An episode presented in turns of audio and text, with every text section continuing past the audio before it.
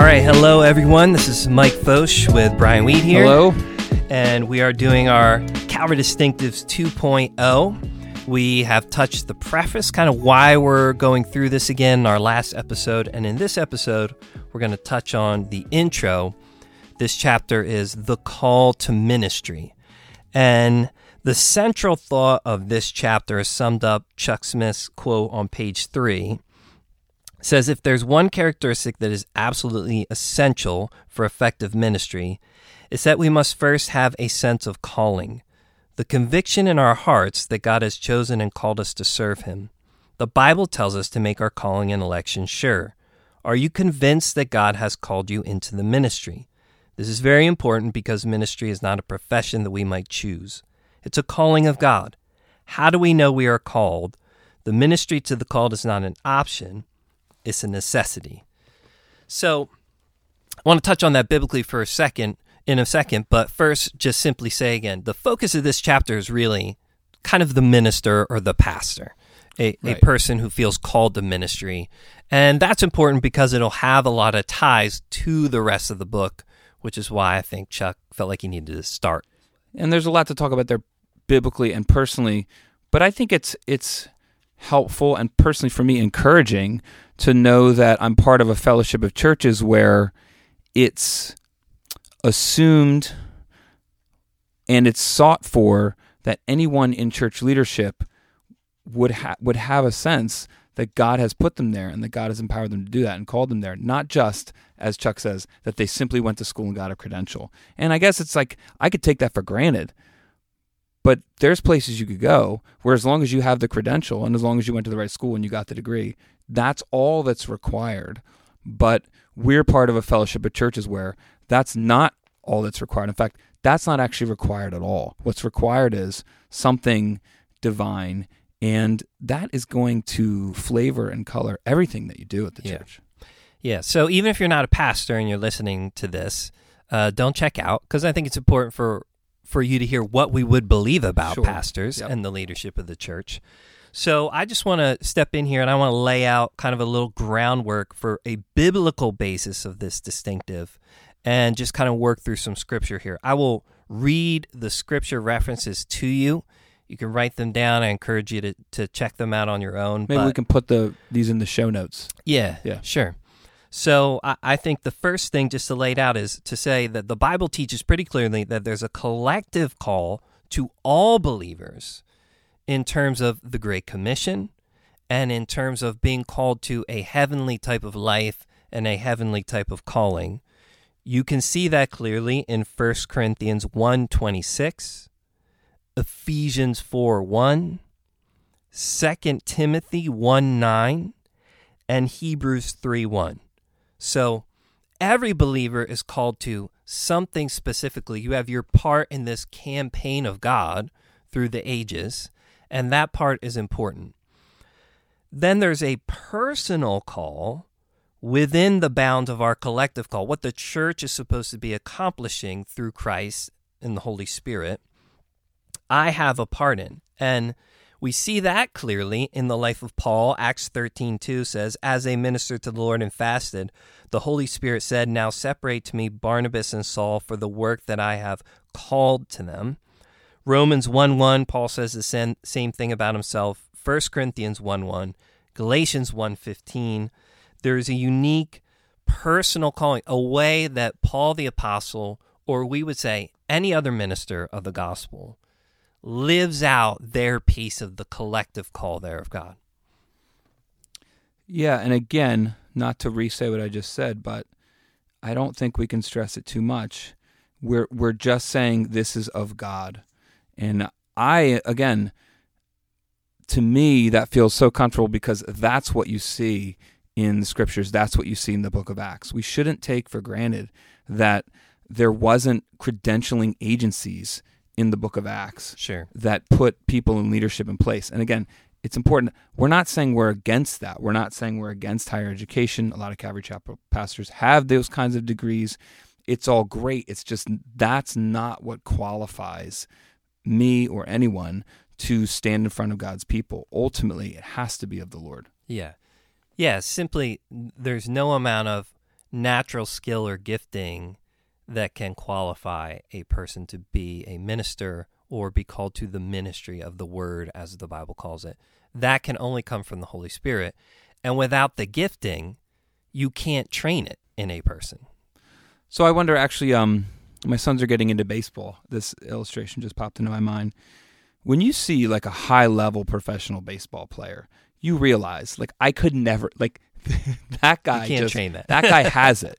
And yet all of the high level professional baseball tra- players get trainers, get coaches. So we're not saying there's no value to those things. Those those high level players would tell you there's all kinds of value to them. We're just saying that's not what put the guy there. What put the guy there was not his coaching. What put the guy there was something God just gave him. Yeah. And maybe there's at least a loose analogy there that we're to say in, in no way are we are we somehow putting down education or or even training or even experience. We're just saying it's not the essential thing. It's something God uses once he has put someone, called someone, and then is moving them into those positions. Yeah.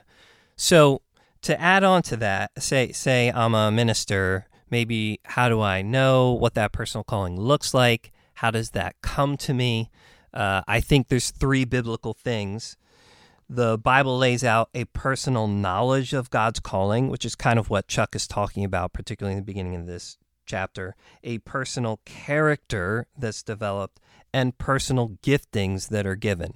So when I say a personal knowledge, I mean the call is to be known by the individual. That overall, I'm not going to give one passage here, the consistent biblical principle from Genesis to Revelation is God can speak to men. Right. Men can understand what he says. God can tell Abraham to leave and go somewhere. God can tell Noah to build a boat. God can tell Moses to go back to Egypt. God can speak to men. He can speak to Peter through letting down a sheet and telling him to eat, and Peter's sitting there confused still about what the vision means, and the Holy Spirit has to tell him what to do. So there's no explanation as to how that voice comes. The Bible just says God can speak to men, and he can speak to men so clearly that they are then responsible to follow through on the calling that he has given to them. That's why Jonah would be in trouble for not listening to what the Lord is calling him to. So there's no, and I hopefully this can be encouraging. There's no example of a single person in Scripture who missed out on God's calling simply because he didn't hear God correctly or had an ear infection or something like that, or that person uh, just totally went the wrong direction one point and then never found their way back By accident, Yeah, by words, accident. right. When Philip went to go go into the wilderness, he went the wrong direction, therefore he missed God's. That doesn't happen. So, you know, it's it's important for that individual to know, however God can speak to them, that they are called by God and they can hear that and be responsible for it. That's why I say a personal knowledge of God's calling. The second is personal character. And for the minister, the Bible is clear, and I think we would all agree on this, that 1 Timothy chapter 3 and Titus chapter 1 lay out a particular type of character that qualifies a person to be a pastor. So, uh, if you have the, if you feel like you're called, but you don't exhibit that character, then you know you're not called because part of your calling is to have this character in a particular way. And then the last thing is that personal calling, that personal character. And the last one is the personal gifting through the power of the Holy Ghost, which is laid out in passages like 1 Corinthians 12, Ephesians 4, 1 Peter 4, 10 and 11, 1 Peter 5, 1 through 7. There's a particular type of gifting, a way that a pastor works and his life works out in the body of Christ that people see. Now, that gifting can be on different measures, but it should be there at least. So, you know, I, I think just biblically, Chuck's point again that a person should know that they're called, that that has a personal aspect, it has a personal character aspect, and it has a personal gifting aspect. And those are the things that we see are biblically laid out in regards to the call of the pastor. And then the rest of those things really are, are just applications, the way they kind of come to us. Yeah. It, so you, it's not as though there are people walking around who are called to be pastors who just live and die their life, never know, live and die, and God's like, "What was up? You were called to be a pastor." Uh, and by the other by the other token, I think this is a helpful outline because you have, you know, knowledge, character, giftings, what I know, who I am, and what I'm actually able to do, and that's a way of talking about the whole person. So God's going to give you some kind of awareness or knowledge.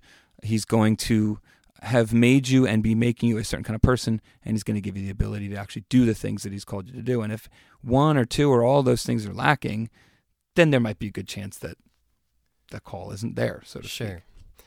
Yeah, I would say just for my own personal life, the I think the big one, the the personal calling. Everybody wants God to show up in their life and write something on, you know, the wall of their room that says "You're the man, follow me" or something. Uh, for me, it almost worked the opposite. I always kind of knew my character before the Lord needed to be a Christian type of character. Uh, and it was in trying to keep that that God began to open up doors for me to serve places. People So- began to offer you opportunities. people began to offer me opportunities. I just served. I knew part of character ended up being serving at a church and being around and caring for Christian people. So as I did that, opportunities kind of opened up and God just kept opening up those opportunities. And along the path of those opportunities, God began to bless it. I began to see, okay, there's a gift that meets some of these open doors. And through that, it eventually dawned on me okay, God, this is what you've called me to. And then there became personal places where it was like, no, Lord, all right, yeah, th- this is it for me. So I didn't have one of those shock moments per se. I actually didn't know that. I thought you might have. That's So yeah, more of it for me. It was more of just a a kind of slow dawning of all right, Lord, no, this is what you have for me. the story that I always think of is they say that Hudson Taylor heard, I think, an audible voice say, "Go for me to China," and I don't, I don't claim to have all knowledge about those things, but there you go. And of course, if you study the man's life, it's very obvious that whatever that voice was that day, he was called to go for God to China. So his life then, as he made the small decisions to prepare and to go and to stay and to open mission stations and to travel and to preach the gospel, as each small decision was made, you look back over his life and you go, well, it's pretty obvious God called Hudson Taylor to China. And lo and behold, he seems to have had a moment where he knew God was doing that. Um, your your dad, our pastor, has always said God's calling is a progressive revelation. That's always been helpful for me because I never had a go for me to Calvary Philly moment or anything like that. Go for me into the ministry. I don't know that I, you know, I get saved at 16. I don't know that there was a time in those first years when I just sort of like, I know I'm called to be a pastor. Partly, maybe I didn't have faith. It didn't seem like a, it didn't seem like a possibility. I just knew I started loving studying God's word. I started getting, I started taking opportunities, creating opportunities to teach it at my high school, in my dorm at college. Like, I'm going to do a Bible study. And looking back, it was really just an eagerness and a desire to. And just like you, Mike, started like setting up chairs and helping out because I wanted to be at church. I did start getting a, a distinct sense I need to be actively serving God with my time. And I think doing it through the church is the best possible way. And then what happens is the guys, older guys of above you in your church begin to just like you said begin to give me things to do. Hey can you teach a wednesday night bible study for ninth graders? You know i'm 20 years old or whatever. Like yeah i can do that. All i want to do is study god's word and teach it. And i do think over the years i started to get a sense like well i don't know if i'm called to teach god's word but man i really hope i am. That would Yeah. be awesome if i was. And I, if i could keep doing that and if that could be like a i began to pray god could you make this like a main thing i do with my life? And uh, as pastor joe says progressively things begin to get revealed and uh, you begin to people begin to hand you more opportunity more responsibility and in my life you look up one day and you go oh wow this is crazy i'm a pastor i'm teaching the word on a regular basis and I, I mean, I sure hope God called me. Here I am. I, I think that's what happened. Awesome. And just you stop doubting it and you actually stop worrying about it. Uh, we've all, I think, known people who said, I'm called to this, I'm called to that. But they weren't doing it. They had no opportunity. No one was about to ask them to do it for various reasons. And you kind of go, all right, brother, uh, I hope it works out. Like, God bless you. But you're not, you know, it, we don't tend at Calvary Philly, I assume it's this way at other Calvary chapels. Someone says, I'm called to be a pastor. We don't just say, okay, great, and like hand them responsibility, just like you're saying, Mike. It there's sort of a well, let's hang out and let's see what God has gifted you to do, and it'll become really clear uh, if if that really is the case. Yeah, yeah. I think part of part of the way this works out then is we believe that if God calls a person, God then subsequently equips that person, and so our giftings are a part of our calling. They're tied to the task. We don't try to do too much or too little. I'm gifted to do what he calls me to do specifically. And the reality is, if God has called a person to something, no man can stop them. So nobody could stop Moses from being Moses. Nobody could stop Elijah from being Elijah. This is one of the things that brought comfort to my heart just thinking about this. Okay, God, if you wanted John the Baptist to be John the Baptist, you called him to that. Nobody could stop him. There, there literally wasn't a possibility because that was you. So there's more to ministry than than simply a lack of opportunity for guys. God, God is the one who does all. He puts all of those things together. He calls you. He builds you into the type of person that can fulfill that calling and gifts you to do it. So all all three of those things kind of have to be fitting together and we want those worked out in a Calvary chapel on a very practical level. We even the faithfulness of working it out is part of those Timothy and Titus passages that you're supposed to see the faithfulness of this person working out in the body, um, and that should be recognized. So some of that can be direction for again, people out there, if you're thinking, well, man, I'm a Calvary pastor, and these guys at my church, they don't recognize my gifts, or they're not giving me opportunity or the opportunity you feel like you should have. Well, to us, then that's that would mean probably one of two things: either God is just moving you on somewhere; He's using that to redirect you, because that's not the space for your gifts. He has somewhere else he actually wants you to go. And he has not giving you else. a place at that. Yeah, and you shouldn't place, be yes. angry at the people there then because that's God using them to redirect you. Or maybe you aren't called to those things. If if those doors are never opening for you, because what we wouldn't believe is, and this is where again our view of the scripture is important.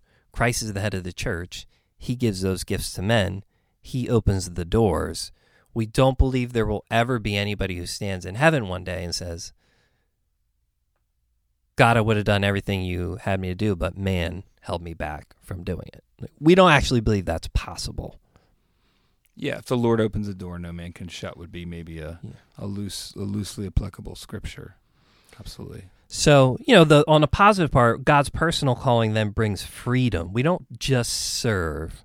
We serve him as he made us to. So Chuck Smith again in that same chapter on page 8 says, "Don't look for the applause of men, don't look for people to say, "Oh, thank you. Oh, you mean so much to me." For so often it won't come. I've done and done and done for people, and I've had them kick me in the teeth because I wouldn't do more. I love that personality of Chuck. You need to keep the mental attitude of doing everything as unto the Lord, knowing that of the Lord you will receive your reward. You've got to keep that in mind. I'm a servant of Jesus Christ. He's my master. He's the one who will reward me for my service. I need to keep that perspective and keep the right attitude in my heart as I'm serving people. I'm doing it for Him. Yeah, there is huge freedom in that. It, I mean, it could it could sort of go over into arrogance, like I serve God, you know. But if we don't let it go into arrogance and we just keep it in terms of freedom, it's you hear so many stories about people in ministry who end up sort of on some kind of treadmill or in weird places because they just feel beholden to do whatever people want, or they feel like they have to morph to get people to come, to get people into their church, to get people to stay. But I do think that one of the things that can characterize us as a movement is exactly this freedom that that Chuck is talking about, and and like we're saying for so much of his book, it's a very practical application of a theological truth. Sensing that God is the one who I serve and who put me in the position that I am in allows me then to simply serve God. It's so, you know, if you do pastoral work, you know this can be so helpful because there's so many times where someone's getting mad at you because you won't do or be something Yeah. that they think you should do or be as their pastor.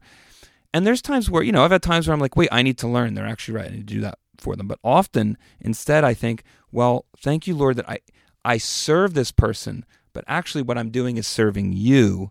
And because I serve you, you send me to serve the people you want me to serve the way you want me to serve them. Because actually, I, I don't really serve this person, I serve Christ. And it's only in serving Christ that I can actually do and be for people what I'm supposed to do and be. And that that produces that freedom that Chuck's Yeah. talking about.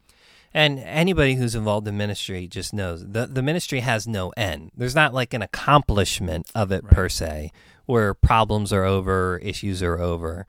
It's it's a lifetime service given to the Lord. So if you can't see some place in your life where, Lord, I'm just doing what you want me to, there's endless opportunities that you will burn yourself out on because they're not actually a calling. I think it was D.L. Moody who said every opportunity isn't a calling, particularly the more gifted you are. The more gifted you are, the more you have to weigh these things out. So, uh, like Brian here with me can do a bunch of different things. Um, he could do tech, he can lead worship, he can teach. I can't do pretty much any of those things. So I have less to worry about. Where Brian has to filter through more in his head what is actually uh, a call from God and what is not. So, We were talking about that as we prepped, though, and that cuts both ways too, right? Because the truth is, we were saying, and I think this is important. There's not a plethora. There's not an abundance. There's not a glut of God called divine, yeah. divinely useful ministers. There's a there's a deep shortage. We all know that, and so that means two things. One is those of us that are called to this work. Exactly what Mike was just saying. We're we're gonna have to let the sense that God has called me and whatever He's gifted me for dictate what I do, and not the need. Yeah. Because because simply trying to meet the need, first of all, we can't. Only God can. Second of all, that'll destroy us and maybe our families if we have them. But also, if I'm in that position of thinking, well, no one's asking me to do, I'm not getting this opportunity, like we said, it's not so unrealistic to think that God might want you to go somewhere else because He knows that if, if there's five guys at your church and they actually only need four because of the kind of work that is at that church, He probably wants guy number five to go to the place where you're needed. And God knows who you are and who those people are. And so it could be that He's literally using that to send you out. We've had situations here Yeah. where there's great guys and it just is funny because of this because of the time or because of what happens the way the staff is there just doesn't seem to be a spot for them and you see god end up moving them out and go be fruitful somewhere Yeah. else and that that's actually sometimes it's hard to see them go and you feel like ah we got to like find a place but then when you see it happen you think oh lord that was you because there wasn't anything going on in this way in that place and now there is Yeah. And on the on the other end, if you you can feel that constant pressure, particularly in our social media TV age, it seems like people are doing so much. Yes. And there's you can look around at what all these other people are doing and see these very unique gifts. They're always the ones kind of put forward and feel like, should I be doing that? I don't know if I could ever do that. I know I could never do that. And the reality is, I don't have to look at what a single other person in the world is doing to know what God wants me to do.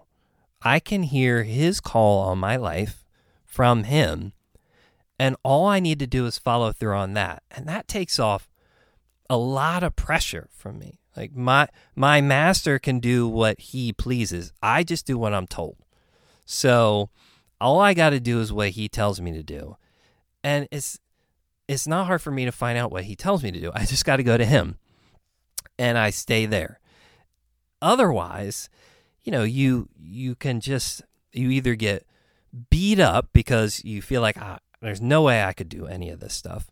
Or on the other end, for, for guys who are gifted and a little more gung ho, I think we've seen plenty of stories where guys begin to do too much. They build an entire kingdom. And what happens is their character is not ready for that. And their gift really isn't given to that much. And pretty soon we find them, what, falling apart. They're out of the ministry or they're in sin or they're breaking down in one way or another because they've sought to do too much not everything that the Lord has actually called them to do. Yeah, it seems to all be integrated, and the character point is is great. It's not only a sort of introductory door into knowing you're called into ministry. It's a good barometer of where I'm at in terms of God's call. If my character is suffering, either it's just that I need to get before Jesus about my character, or it's that I may be out of order in other places in my life. And maybe it would be great if we could say of Calvary Chapel that personal character in particular is something we major on. We all know of very talented ministers, famous people, people with what would be called like huge ministries or influential ministries, whose personal character falls far short of what Paul lays out for us. And we're all aware that often that precedes some kind of a fall, or you just sort of run into it, or even maybe you don't know the person, but maybe even just in the pulpit you watch it happen. And I think most of us have a sense where we're like, that ultimately is the Lord would not want me to go there. He wants me to have all three of these things.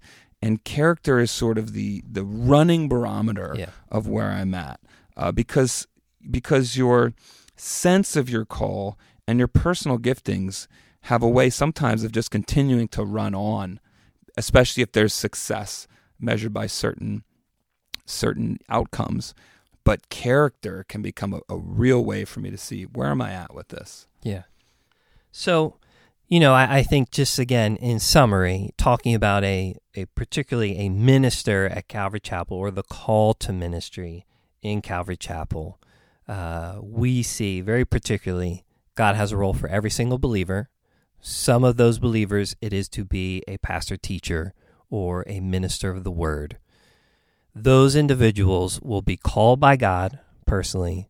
They will be created as men of God in character, personally, as First Timothy and Titus show us, and they will then be equipped by the Holy Spirit.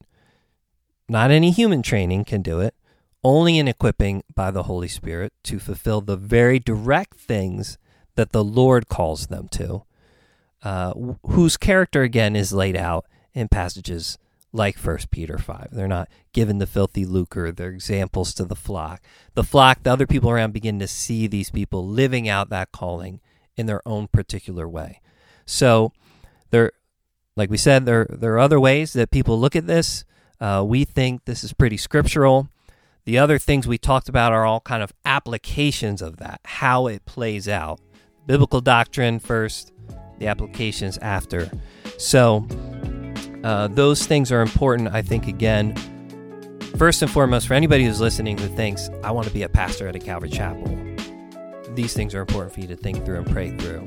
And then for anybody who goes to a Calvary Chapel, you're not thinking maybe you're called to the pastorate, but you want to see what we think of our pastors and what we would expect from them. Um, this is important just for you to be able to, to know and think through as well. Yeah, absolutely. All right. Thanks, everybody. See you. God bless.